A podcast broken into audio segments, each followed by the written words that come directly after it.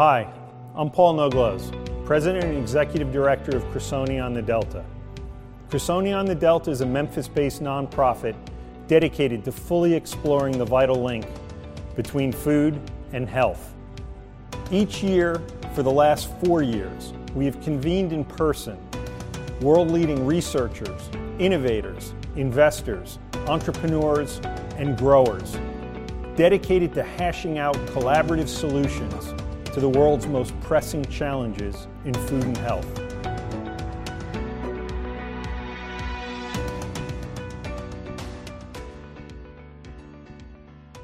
Hi, everyone. My name is uh, Rob Trice. I'm with Better Food Ventures, based out here in California. We uh, focus on the application of information technology uh, and make investments in companies that are applying IT across the food and ag ecosystem.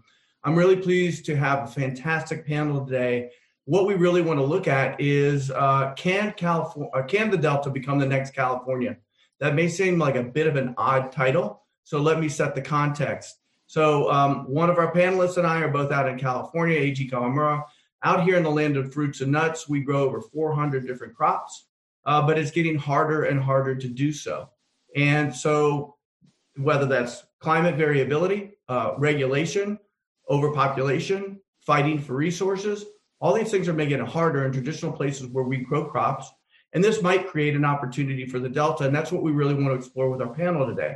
So let's start off with some quick introductions. So, John Butler, the man in the white hat here to save the Delta, is the CEO of AgriCenter International.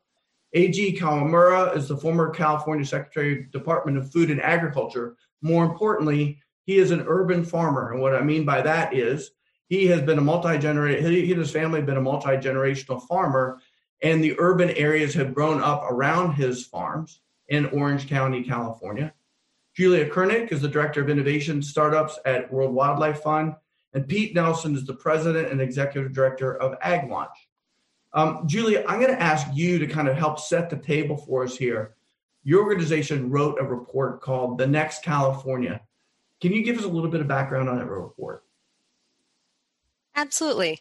And thank you very much, Rob, and for Crusonia for having all of us here today. Uh, you know, it I realize it's a little strange sometimes to hear the World Wildlife Fund is looking at agriculture in the mid Mississippi Delta. Uh, but what we see is that, you know, California has been dominating the production of specialty crops in this country, so fruits, vegetables, and nuts, for quite a while. But as you mentioned, uh, Rob, it's becoming increasingly unsustainable. And between higher heat, increased droughts, fires, and other causes uh, that we can get into, we don't expect California to stop being an agricultural state. That's not our goal. That's not what we're looking for. Uh, but we do expect that farmers there will have to decide what they want to focus on uh, and perhaps narrow what they grow. So we wanted to see if we could proactively help shift farming, take some of that pressure off of California, and move it to an area that's good for the environment, good for the local region and good for farmers and businesses. Uh, and we really believe that the mid Mississippi Delta is one of those regions. And I know we'll go through it in a, a, bit more detail, but we were really attracted for the long history of farming that has been there, that it's, you know, fantastic farmers and network, fertile soils. It's already farmland. It's just commodity row crops largely instead of specialty crops. Uh, and all of the infrastructure and supports there, but also the chance to build a new system, you know, really from scratch in a way to bring higher value crops, to bring value added processing, to create new jobs, uh, and to hopefully build it in a way that is healthy and equitable as well. Fantastic. And Pete, I also want you to make mention, if you would, of the Mid South Delta Food Cluster and that report. Kind of give us the background on that a little bit. Absolutely. Well, everyone on this call is passionate about agriculture and doing that in our unique geographic context. So for the Delta, we grow six or seven of the major commodity crops. But unlike other regions where there's heavy processing, virtually all those uh, crops go right on the river on a barge and are shipped out of here. So the economic impact, the equitable creation of jobs uh, doesn't necessarily correlate to the commodities. So many of us for maybe over 10 years now have been figuring out what could we possibly do to diversify um, the crop base. And what we realized is you can't just plop a new crop in to an already mature uh, economic system uh, in crop rotation. So we set out uh, now about five years ago, working with a series of consultants to look at the overall 15 million acres and develop a strategy. And I think we'll have a little opportunity to talk more about that. But we pulled stakeholders together and then lay out a strategy that how do we help commodity crop farmers where they are now? How do we help them to create more value added products with what they're currently growing? And then ultimately use the technology and the ecosystem we've built uh, to diversify into other types of species and crops with the ultimate goal of being the best place in the world for growing all sorts of new funky things that we don't grow yet. And that's the World Wildlife Foundation uh, has fit perfectly in that with us in terms of um, just that shared vision, which uh, our farmers also thought it was a little strange. We are working together, Julia, but it's a common goal that really is not uh, exclusive of others, but really creates a, a, more robust overall ecosystem in the U.S. for agriculture. Excellent. So, what I've challenged our, our panel to do here is have a conversation in the framework of a classic SWOT analysis that you might run across in a business school class or something. What I mean by that, of course, is strengths, weaknesses, opportunities, and threats. I made a slight modification because I want to bundle up the weaknesses and threats and use the term that the WWF described in, in their report, what they called hurdles. But let's start with strengths. So maybe John, maybe I can ask you to step in a little bit. Just talk, just kick us off with a little bit of discussion about strengths. Why do we think it's viable that the Delta might start to look more like California? You bet. So first, I want to just welcome everybody, especially the Crusonia team, and how much that I've appreciated being involved uh, with uh, their project over the last couple of years. And uh, I, think all of us in Memphis can uh, certainly relate to the strengths that uh, we've seen over uh, our last couple of decades. And first and foremost, it starts with farmers like like me. we are entrepreneurs. We all understand uh, our roles and we're very uh, i think flexible as we approach um, the the future uh, one of the challenges i think that we've seen over the last couple of years especially as farm gate revenue has declined for the sixth year in a row we've also seen uh, chapter 12 bankruptcy filings increase for the region we, we've got to uh, improvise. We've got to we've got to make that transition, and that's one of the reasons why I really was attracted to the job here at AgriCenter International because we have the ability to step into that role and do some uh, innovation and some some creativity around investigating what new crops look like. And I think Pete's exactly right. And Pete and I work together almost on a daily basis, probably more than either one of us want to admit. And I want to thank Julia for the work. So to come in and kind of bring a spotlight to that, I think really has been important for all of us. And so sometimes it takes somebody to kind of come in and create some of the thought process around why a particular region or a group of people can be successful. But the main asset is is our is our farmers, uh, and I think second and third you would go straight to the, the land, the available resource, the flexibility. So within a hundred mile radius, you have about twelve hundred ag and food companies uh, that um, that can grow almost anything from peanuts to sweet potatoes in the region. Uh, we also have the ability to uh, what Pete mentioned is that to, to, hit the river and be very efficient in our transportation, but that benefit for some reason over the last couple years has kind of, I think, turned against us in one way. I think it's kind of stifled creativity. It's stifled our ability to look outside our traditional roles. And one of the things that we've done here at AgriCenter is that we've got uh, the largest hops yard in the Delta. Now, that doesn't mean hops is going to take the place of corn or rice or soy in our product rotation mix. What it does mean is that it could certainly fit for small to medium sized producers, but hops is just one example of maybe 50 or 60 or 150 different crops or commodities that can transition here and be successful. That's excellent. So I got farmers, farmers in the need to change, land resources, and other resource availability. Uh, we've already got some crop availability, uh, access to transportation and logistics, what else we got? Pete, Julia, anything to add there?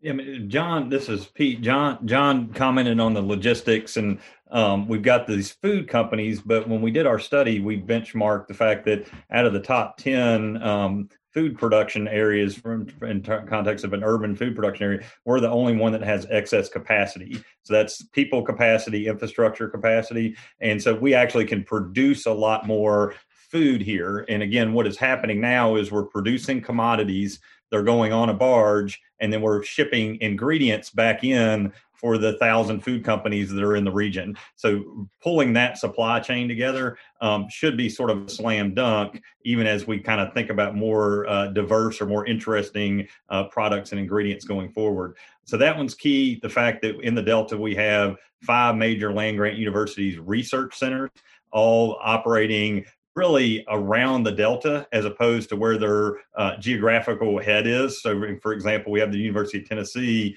400 miles away from here in Knoxville, but their experiment stations that work on this kind of work are here. Same thing with Mizzou and with Mississippi State. So you've got a natural synergy of PhDs working on agronomy and seed and breeding issues, but they are not um, centered in the typical uh, land grant university mentality in terms of innovation.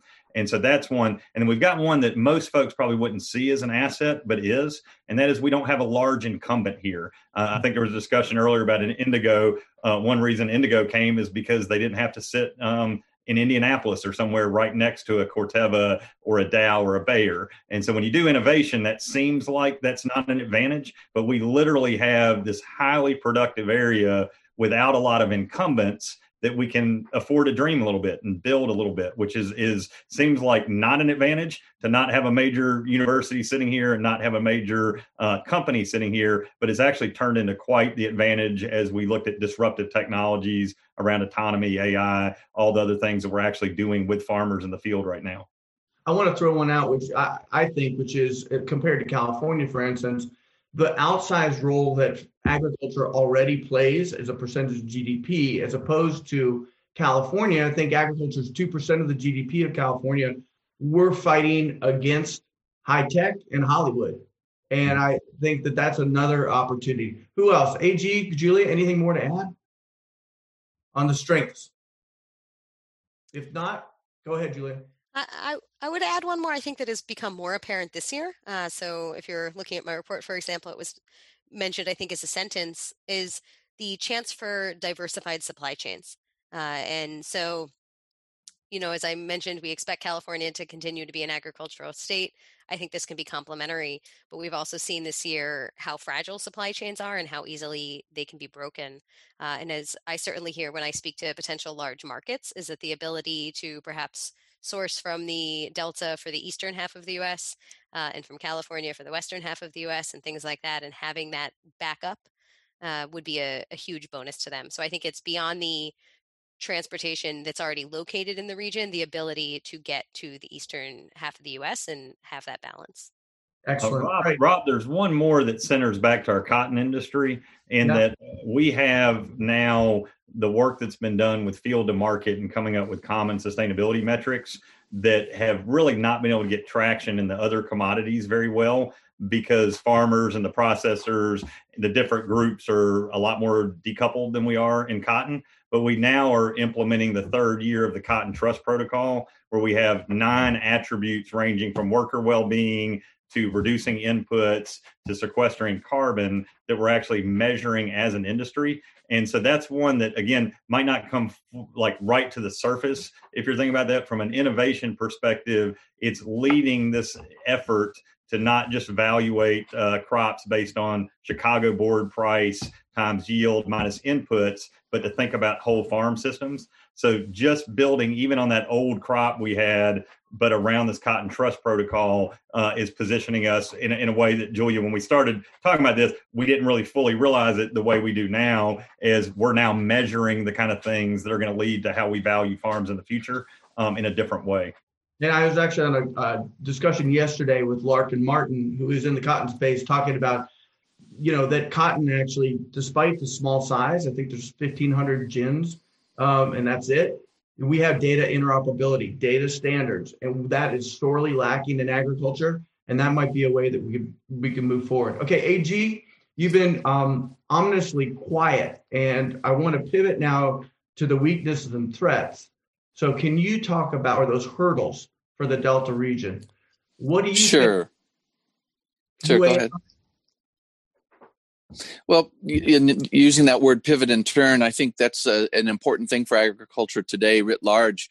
Is uh, so many areas, whether you're in Florida, whether you're in California, uh, you're trying to figure out how do you stay in business. Um, one of the attributes that wasn't mentioned is for the Delta is they certainly have a lower minimum wage than many of the other states in the nation, and uh, while that is an advantage. You're, of course, very close to Mexico, and there's a whole different wage structure there that is driving so many of the labor intensive crops out of the country and down into Mexico for the very reason that it's hard to it's hard to compete if we're nothing more than replaceable suppliers with the uh, with with those um, crops that we have. If you can't create uh, diversification, if you can't create some kind of a market demand, some kind of a push that that makes it very difficult. Now um, we know that some of the biggest attributes that we all have in common soil as mentioned you even have land grant systems that are in place you have transportation you have distribution hubs. Um, we understand that i would understand that we have the structure set up nicely for pivot and turn in the delta. Uh, one of the biggest challenges of course and it's one of the reasons that is uh, plagued many of the guys is the weather in the delta is so much different than that of california. And while california has a Mediter- mediterranean climate don't be fooled into thinking it's all the same. We have tremendous microclimates within california. I farm on the coast and just 20 30 miles inland it's a completely different climate structure. And a lot of times you find as a farmer i think i'm a strawberry grower for example if i go 30 miles inland i'll find myself stuck in a place trying to put a, a round peg in a square hole and we watch growers go to these different districts thinking they can grow the same crop away from the coast where it's a more moderate climate and they get clobbered by uh, more extreme weather. So it might be hotter might be colder might be windier. All those things come into play for us. But when you get down into the Delta, one of the biggest challenges is the amount of rain that shows up. Uh, so if you're outdoors and you have a, a labor intensive crop, and you also have a lot of high humidity that obviously invites a, a, lot of different problems with diseases and pests. It also creates a, a challenge for uh, calling up and telling uh, you know your buyers today that you couldn't get in the field because it's raining for two or three days straight that's where this opportunity for closed environment agriculture and a little bit more protected agriculture comes into play and you see that taking place all over the world the netherlands probably being the best example of a closed environment food system that has year-round capacity one of the challenges we have in California is, is, seasonality. We definitely have seasons starting from the south going up to the north, and because California is a long is a long, skinny state, it, it, we, we say that oh look we have year-round production but it's not year-round production in one area. You have to move north and south depending on the season. You're you know you're growing stuff out in the desert in the uh, down down here in the desert in the dead of winter. It's beautiful temperatures but it's cold up north. Uh, in in the delta I, I understand you can get tremendous freezes that are just crippling for some of the crops you might want to grow. And even if you don't lose the crops, a lot of the crops that would bolt uh, would go to seed because of a, a sharp frost or sharp, uh, tough weather. Those make it, it difficult to grow, whether it's celery, whether it's lettuce, whether it's uh, some of these crops that will act differently when you put too much stress on them. So um, the liabilities, if you will, or the challenges of growing crops in the delta you can certainly grow almost anything in the delta in a piece during a certain season during a certain period of time. Can you get long time seasonality out of that area? Can you go year round? And in my mind the most the easiest way to go year round is you have to move indoors. And you have to basically create your own uh, uh, environmentally uh, protected, uh, environmentally controlled growing situation. And you see that happening uh, with whether it's Walmart or Costco or some of the other guys starting to look at uh, already tomatoes, lettuce, indoor production year round next to the distribution center. That's not going to change. And as we move towards robotics, that will make it even better. The one thing I would also add those regions, whether it's California, whether it's the Delta, whether it's uh, anywhere else, where you can create uh, uh, the the the least costly energy, renewable energy, or whatever energy to drive ro- your robotic systems, to drive your indoor um, weather controlled, uh, intent, energy intense uh, systems when you can create a region or a block that's working collaboratively together with collaborative innovation so that you have cheap water cheap rent cheap uh, labor cheap or,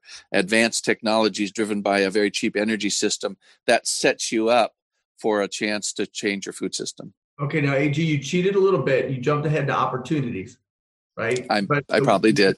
Roll back the tape just a little bit and focus on those hurdles but that was good and i think that issue about weather is really important. Pete, I want to I want to call on you a little bit because uh, I'm a little bit confused here. So we've talked about labor, labor availability, but you also had talked about the lack of automation. So what's the deal? Is this a pro or a con? The, the labor situation in the Delta. You know, when, when we threw out this this idea of being a parallel with California and operating with specialty crops at that scale, um, that you know intuitively means we're going to have to have either a widespread labor pool, which right now does not exist, or a replacement for that. And this is where we have to get into the discussion on sort of the lack of the equitable past here and how we move that forward. So, as an organization, we're focused on creating value and wealth for everybody that could be involved in the industry, including the 66% of African American people that are in Memphis. And part of that is not rebuilding things that look like our past here. And so, without saying about what anybody else is doing, we feel like that is one of the two major hindrances. Is you're not going to. I mean, I've been through the valley in California. You all are all through it. I don't think we're going to rebuild a system that looks like that at a widespread scale, where you can have a company that that's all they do is haul porta johns around in order to fit laborers that are in the field. So we feel like the biggest barrier is this highly complex problem of how do you pick a tomato or a berry or something that none of it's homogenized. It all is very, very uh, hard to keep fresh and whole, and how to do that. And that does not mean, you know, these are not absolutes. That does not mean, just like we do right now in the sweet potato industry, that we're not using um, labor on the field level. What it means is we have a clean slate to build from, and we're not going to build an industry here fundamentally that that's what we're building on that kind of labor in a widespread like you would see in California. Um, I just fundamentally don't believe that's the way that we're going to be able to get investment and build and grow it. So that's you know that's one of the biggest hindrances to making this work in, in our view. Um, and there's some things we can do as we leap along. You know, some of our partners have transitioned from row crops into blackberries, and they're using some automation and some labor. So again, you know, we're farmers we're going to figure out ways to do it. But in terms of working through a widespread labor pool at the scale you'd have to have, um, we're going we're to have to make a bet on technology before we push on doing that. In our view. Yep. John or Julia, I, have got one that I'll throw out there. Maybe you comment on that or take it somewhere else, which is lack of funding. So, you know, one of the secrets about Napa and Sonoma wineries is we had tech money that went in and, and created a lot of those fancy vineyards you may not have that same opportunity. Uh, any rate, you want to talk about funding, lack of funding, and or other hurdles? Hey, I'll let Julia answer the lack of funding. What I'd like to just, I don't know if we've talked about our water asset or not. So I don't know. We're sitting right here over the Memphis Sands aquifer, and I just wanted to make sure that we we mentioned the fact that because of that resource, I think it does give us a leg up to other regions of the country, like maybe in you know the Southwest or even the the, the, the West. Um, to address a couple of comments that AG said once, I still remember the first time I saw the San Joaquin Valley. It was the early 90s, and I thought, wow. Uh, so they they do have some tremendous assets, but one of the things I think that's really caused some issues for them over the last couple of years is is regulations, and that's one thing we haven't talked about yet. I think we have some advantages. I think most of our our our, our Delta states have really pro agriculture uh, laws in place. I know the state of Tennessee has a right to farm law that gives us the ability to operate our our businesses. And so I think that's that's a huge huge advantage for us. And then one of the things that I've noticed that's really been, uh, I think, on my recent trip out to California uh, in the last two years is that urban sprawl has really impacted. Uh, and, and I'm sure AG can talk more about that, but it's really impacted the way their businesses can can grow um, and and also w- where that growth is is is realistic. So, for instance, if I have a farm, but it's it's it's much more uh, economically you know viable for me to allow that to go into development or, some type of residential homes, then that that argument is is really hard to to listen to when I'm really struggling on you know the farm side P and L. So I, I, really believe that urban sprawl and regulations are, are are, are two things because of our the the rural nature of, of the majority of the the land that rests here in the Delta. I, I think those are things that really give us a, a leg up. So usually when we talk about these topics with AG about urban pressures and regulatory constraints, you usually have to have a stiff drink in, in hand with him. Um, AG, I don't, I don't. Well, just tell one. in three hours. Can you yeah. give one good vignette of something silly that you've had to do because of your urban pressures, for instance? Well, we have so many challenges when we farm right up to the uh, backyard of somebody, and so we have neighbors complaining about dust, about starting too early, about your tractors making too much noise in the morning. We have challenges where someone says they don't like to look at the toilets uh, outside or even the lunch wagon because they it bothers them, and yet the, there might have been a, a, orange grove just ten years earlier in their backyard. They were the ones uh, complaining about pesticide spray and everything else. So um, our, our, goal, our challenges here is, is very true. California has must, has some of the most burdensome regulatory system at the state level, at the county level, and now it's starting to move down into municipal level, where you have uh, city councils trying to tell you what you can and can't do and tell you how to grow things. Don't forget, we also have some of the highest insurance rates and taxes here. And so all of those are, are really creating a crunch for many of the producers here and we're trying to adjust and pivot to just those challenges, including more and more mechanization, more and more movement towards uh, uh, a, um, if you will, and it's going to happen much quicker than I think anybody knows, a roboticized future for much of the industry where where you're able to do that. But I, I would agree that the ability in, in the Delta, for example, to find those crops that fit that niche crops, and more importantly, that marketing plan that can be aligned with uh, the different processors uh, specifically or the chain stores themselves. Um, after all, for many of us, we will least most of us, many of us believe, certainly with my company, it's true. Marketing uh, it drives our our production. We have to be able to know that we marketed the product before we even grew it, before we put that investment in, start to uh, start to move forward. We can't re- anymore. We can't just grow something and and hope we can sell it. So it, it's really important to recognize that that structure, with the support from either the food service, uh, there's some novel new opportunities with food banks and uh, schools, uh, basically having you custom grow food for the food bank, custom grow food for the school cafeteria, uh, for the commissary.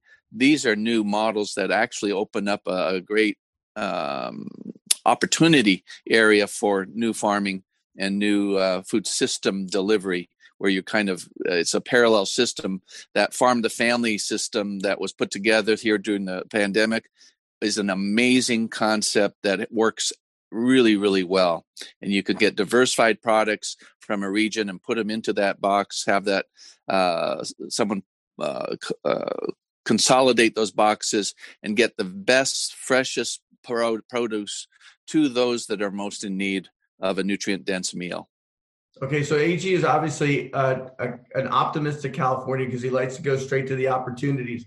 Julia, I want to give you the opportunity either to put a bow on uh, our our hurdles discussion, um, or give us the opportunity to segue off of the negative and then start talking about opportunities? Uh, well, what I was going to say fits both. So you gave me the perfect opening without knowing it. Uh, I, you know, you brought up funding. Uh, this is, you know, something that that certainly comes up. I would say it's probably not the biggest hurdle. I would agree with Pete that I think that labor is is absolutely the key issue here and, and one that needs to be thought through carefully. I think when it comes to funding, while it's I don't want to say it's simple and doesn't matter. Uh, I think that if we can show that this will happen, if markets want to buy it, that farmers want to grow this, that this can happen, that funding will come. But I think it also prevent, presents an opportunity here uh, to think about what that can look like and how can we do that creatively to be more equitable, to be more inclusive, and to keep more gains in the region.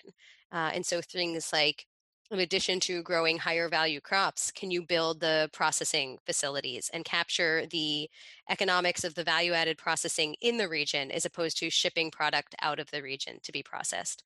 And I think the gains there bring not only you know the industry that would develop around that but that's where i think you see the desirable jobs when I mentioned jobs at the beginning and being able to bring those to the region, I don't think it's the ones in the field picking uh, that are the you know the best jobs to be created, but the ones in industry uh, that are less labor intensive, less hard on people, physically demanding, uh, and can provide a secure environment, can provide benefits, can provide year round employment.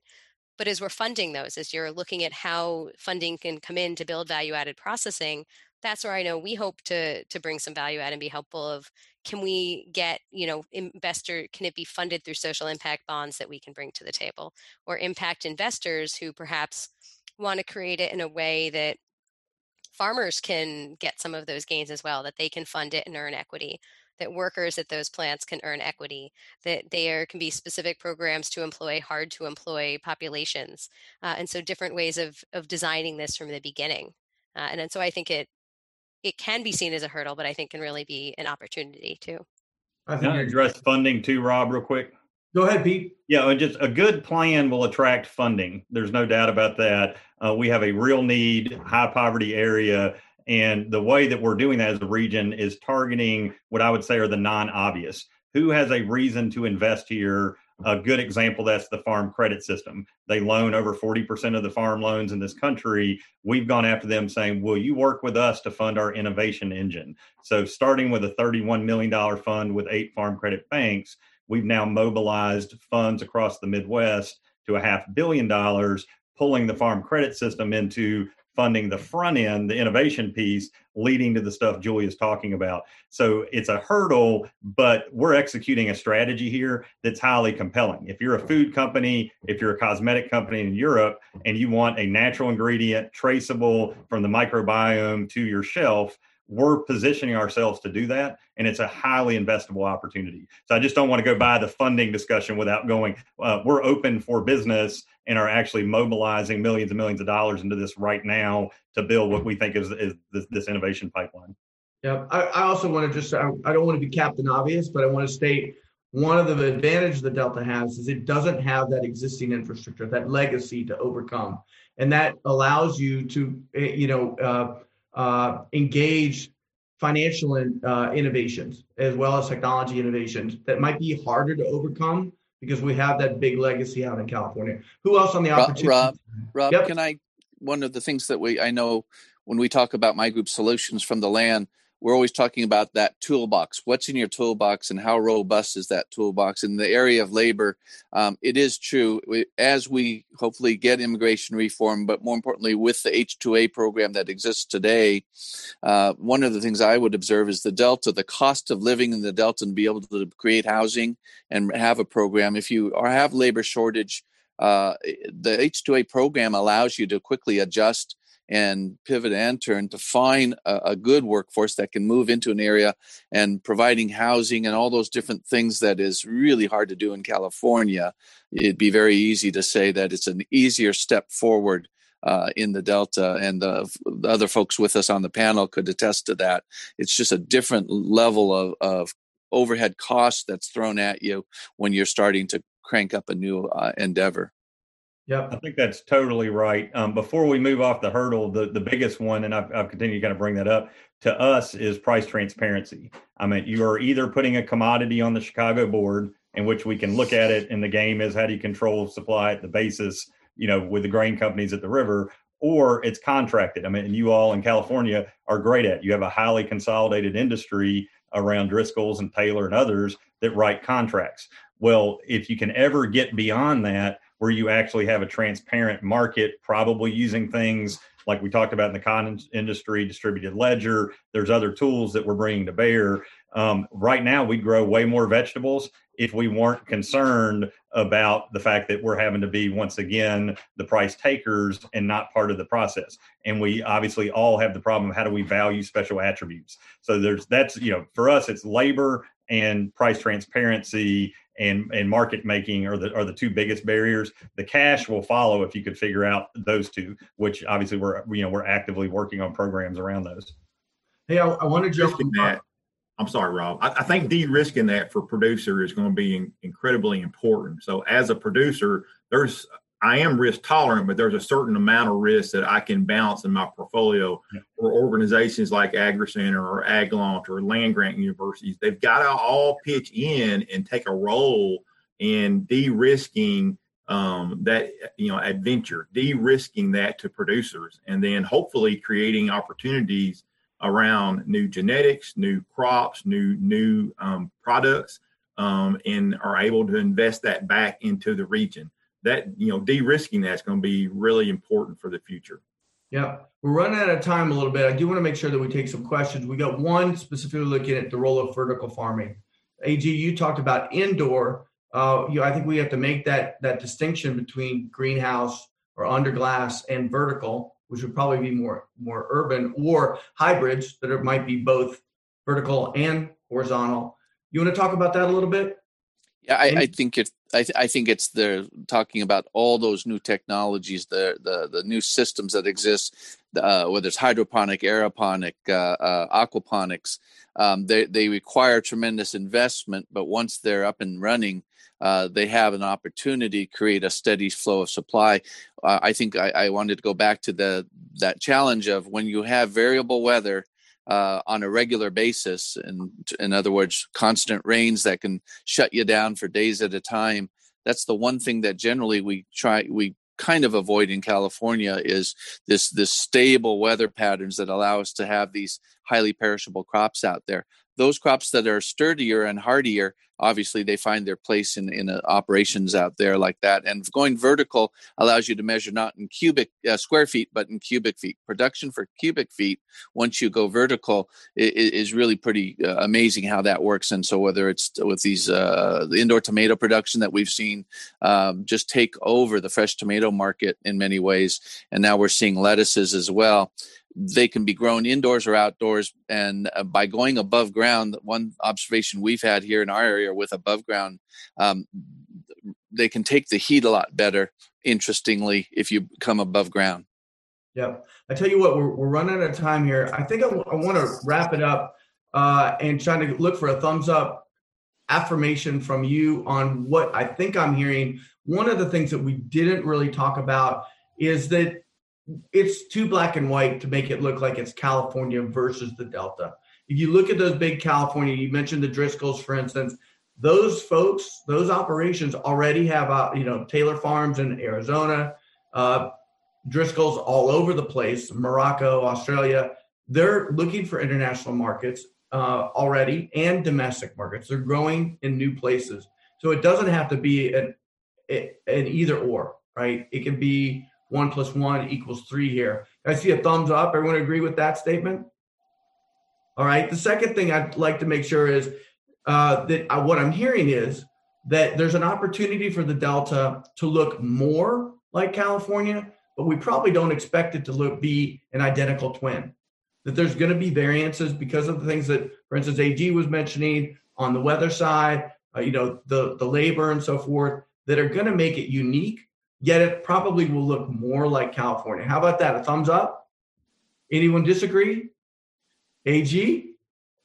I, I, would say I would say it's not only not a twin that we our our future depends on the way we exchange and work together. This is about spreading out risk among different geographies. I mean, AgLaunch has gone as far as we actually have a strong farm cooperative partner in Iowa and then a partner in the Willamette Valley that's 350 crops on three counties, $5 billion farm gate revenue, because we're sending innovation out if it needs to be berries and then bring it back to corn. And so th- this is really about how do we build a food system of the future and put the right assets in the right market conditions and then back to the equity piece. So yeah i think it's not just not a twin but we actually are dependent on each other uh, building the right piece in the right place together.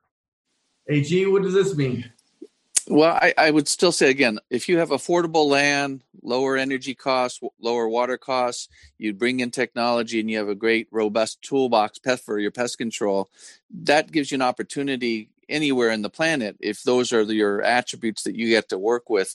The minute you're the high cost producer, and you're competing with someone else that can come in and undercut you with price and suddenly you're losing a dollar a box when someone's breaking even and someone else is making a buck. That's the reality that's uh, many of us are faced with here in california for example that we, we we've gone along. We might be really good at growing a crop we're no longer competitive in growing that same crop because of these costs, because of a regulatory burden, because of other things.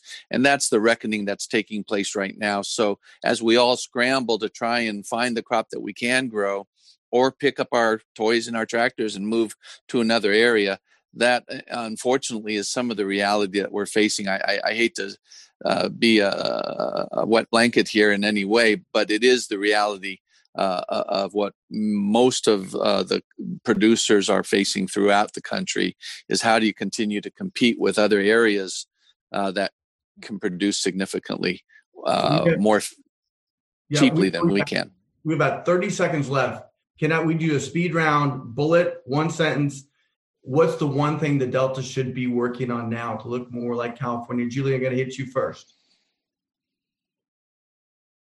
Uh, to look more like California. oh, I had to go first. Uh, I mean, I think simply diversifying crops so that you have a, a greater base to build from. John? Platform to de risk uh, the investment for producers. Pete? Uh, automation and transparency in the market. AG? Uh, look to new new food systems like the food banks, like providing your own uh, pr- uh, produce for schools, and that you you can create a whole new generation of growers through your FFA, through your farmers organizations, through your farm bureaus to start to focus uh, a new system for a different food market that allows you to ramp up your your your capacity. Thank you all for your time and insights. And Crusonia, thank you so much for organizing this fantastic panel. Great. Thank y'all. We hope you enjoyed this afternoon's Food is Health Forum. More importantly, we hope you learned something, and we hope you made valuable connections that can help you with collaborative solutions going forward. Help us keep the conversation going by registering for our bi weekly Crusonia Conversations and joining our Slack channel. Both can be found at crusonia.org. With that, I'd like to thank our sponsors and partners for making this afternoon possible we will return to Memphis. In the meantime, please remember food is health.